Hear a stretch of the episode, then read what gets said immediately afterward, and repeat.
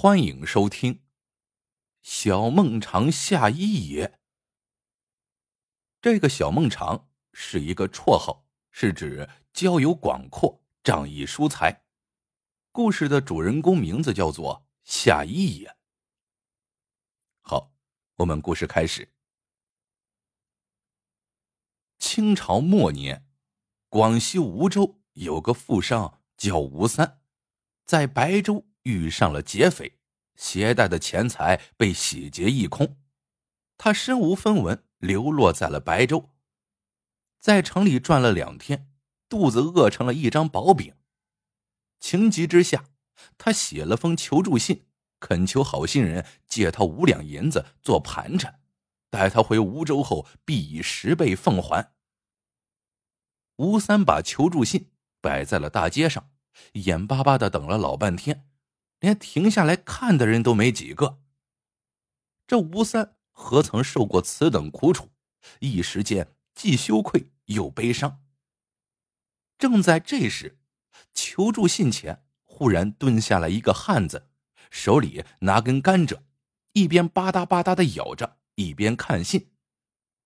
这汉子看完信，哈哈一笑，说道：“老兄，啊你这招不管用的。”照我看，还不如去找小孟尝夏一爷。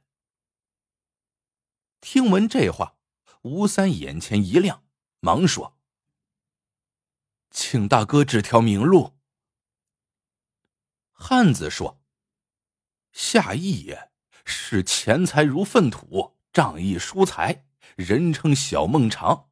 他呀，保管会帮你。”说罢。他站起来，拍拍屁股，扬长而去。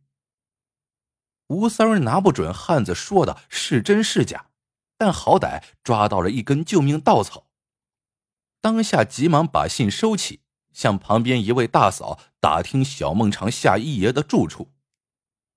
那大嫂听了，嘴一努，说：“他呀，你往前走就是了。”吴三儿一路向人打听。但问到的人一听说要找夏一爷，马上就给他指出方向。吴三心中暗暗高兴，心想：看来这夏一爷还真是名声在外呀。哪知七拐八弯的走了半天，最后居然走到了城外，却依然没看见夏一爷的家。吴三又急又疑，停下来向一位担柴进城的老汉打听。老汉呵呵笑着说：“你呀，再往前走一百步就到了。”吴三将信将疑，又往前走了一百来步，看见旁边有几间破旧的草房，除此以外就没有什么人家了。他失望透了，这分明是一个穷人住的地方，哪有什么小孟尝夏意呀？想想这几天吃的苦头，禁不住一屁股坐在地上，抱头大哭起来。这时，草房里走出一个衣衫褴褛的女人，打量吴三一眼，问：“这位大哥，你这是怎么了？”吴三止住哭，擦了把眼泪，看女人面善，就求她给碗水喝。女人转身进屋，给他端了碗菜汤。又拿出几块红薯，带着歉意说：“我本该给你做点饭的，可家里没米了，请不要见怪。”吴三连声道谢，一阵狼吞虎咽，把菜汤和红薯吃得干干净净。女人又问他从哪里来，吴三把自己的遭遇说了出来，最后恨恨的说：“没想到。”那些人如此可恶，不帮我也罢了，还捉弄我这个落难的外乡人。女人忙说：“大哥，你错怪他们了。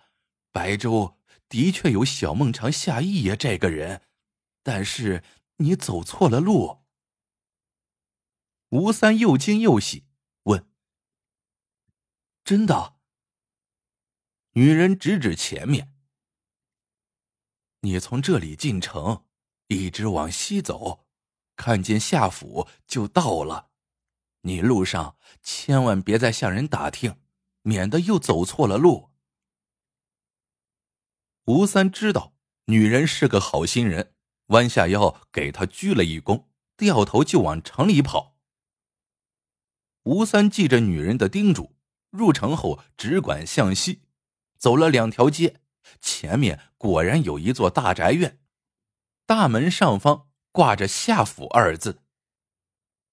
吴三不敢贸然进去，在大门外等了一会儿。忽然看见一个丫鬟打扮的女孩要进去，他急忙叫住女孩，说自己想找夏一爷。女孩问：“是小孟尝夏一爷吗？你找他干什么？”吴三把自己的来意说了，请女孩帮忙告知一声。女孩答应了，叫他在这儿等着。吴三满心欢喜的在大门外坐下，谁知。一等就等了半个时辰，里面却没有消息。又等了好一阵，一个打着赤脚的矮小汉子从里面出来，大声问：“谁找夏一爷？”吴三连忙站起来说道：“是我，请大哥帮帮忙，千万让我见见夏一爷。”汉子从怀里摸出一块银子，说。这是五两银子，是夏一爷送给你做盘缠的，不必还了。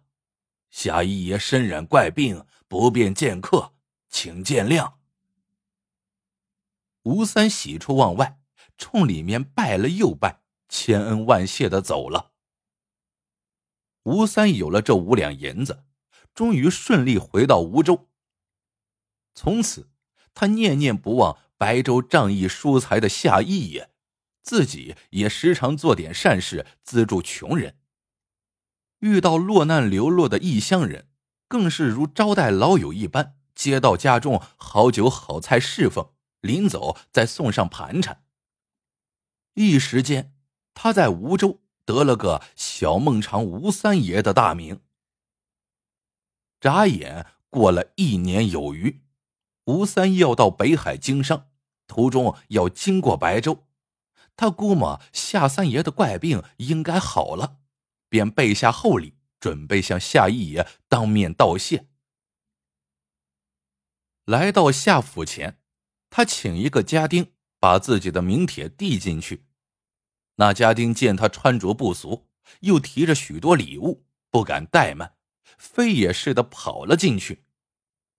过了一会儿，家丁搀扶出一个六十多岁的老头，说。这就是我们的夏老爷。老头冲他拱手笑道：“属夏某人老糊涂，记不起阁下是哪位朋友了。”吴三上前一拜，说道：“多谢老爷的相助之恩，吴三永生不忘。”那夏老爷闻言一怔：“什么？”你再说一遍。吴三又是一拜，大声说：“老爷遇难必帮，仗义疏财，担得起小孟尝这个名字。”混账！夏老爷不待他说完，已经勃然大怒，把吴三的名帖往地上一摔：“什么狗屁的小孟尝！”你是存心寻我开心来了是不？滚！吴三顿时愣在原地，作声不得。这一幕被对面一家店铺的老板瞧在了眼里。他拉着吴三到店里坐下，听吴三说了来龙去脉，忍不住扑哧一笑。你知道刚才那老头是谁吗？吴三瞪大眼睛说：“他不就是小孟尝夏一爷吗？”老板又忍不住笑了，压低声音道：“他呀，姓夏不假，可这个夏老爷小气到了一毛不拔的地步，人称铁公鸡。他怎么会平白无故送你五两银子呢？你喊他小孟尝，那不是骂他吗？吴三一时间糊涂了。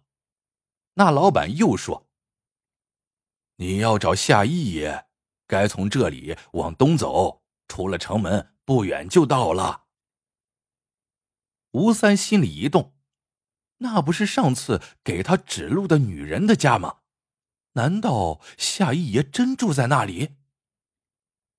转念一想，那个女人也对他有恩，自己本来也是要去回谢的，不妨先去那里。于是他又折回头，一路出了城门，走到了那几间破草房前，叫了两声，里面走出来一个女人，：“这位大哥，你找谁？”吴三激动的上前说：“大嫂，你还认得我吗？”女人打量吴三一番，摇了摇头。吴三又问：“小孟尝夏一爷住在这里吗？”女人笑着点点头，请他进屋。吴三进了屋内一看，灶上正生着火。吴三探头一瞧，锅里煎的竟然是米糠饼。女人笑着说：“家里只剩了一些米糠，这些东西不能招待客人。等我丈夫回来，让他去赊点酒菜招待你。”吴三这才知道，这女人是夏一爷的妻子，忙问：“夏一爷哪儿去了？”女人叹了口气，告诉他：“夏一爷正在河里为夏老爷家挖沙。”只因去年有个梧州的落难人向他求助，他向夏老爷借了五两银子的高利贷，要给夏老爷挖两年的河沙抵债。这一年多，他天天在河里挖沙，又时常有人上门相求，只好再向夏老爷借高利贷助人。旧债未清，新债又至，算下来至少还要给夏老爷挖十年的沙。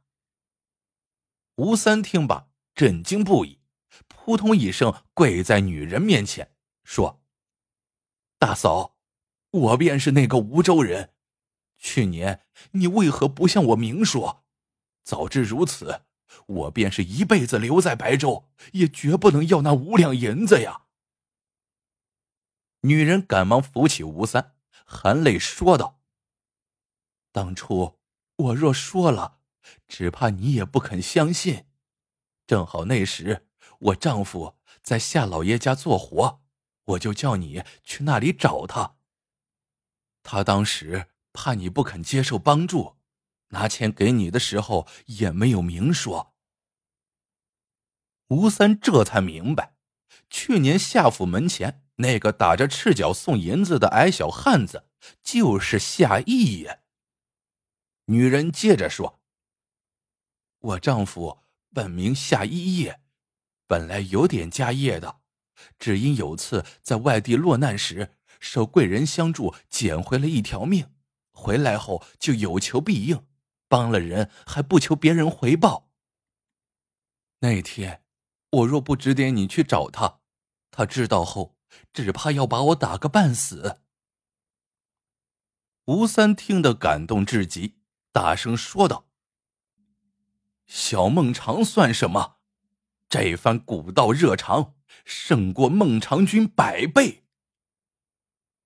过了一会儿，夏一爷回到家，与吴三一见如故，二人痛饮一场，从此结为了生死至交。好了，这个故事到这里就结束了。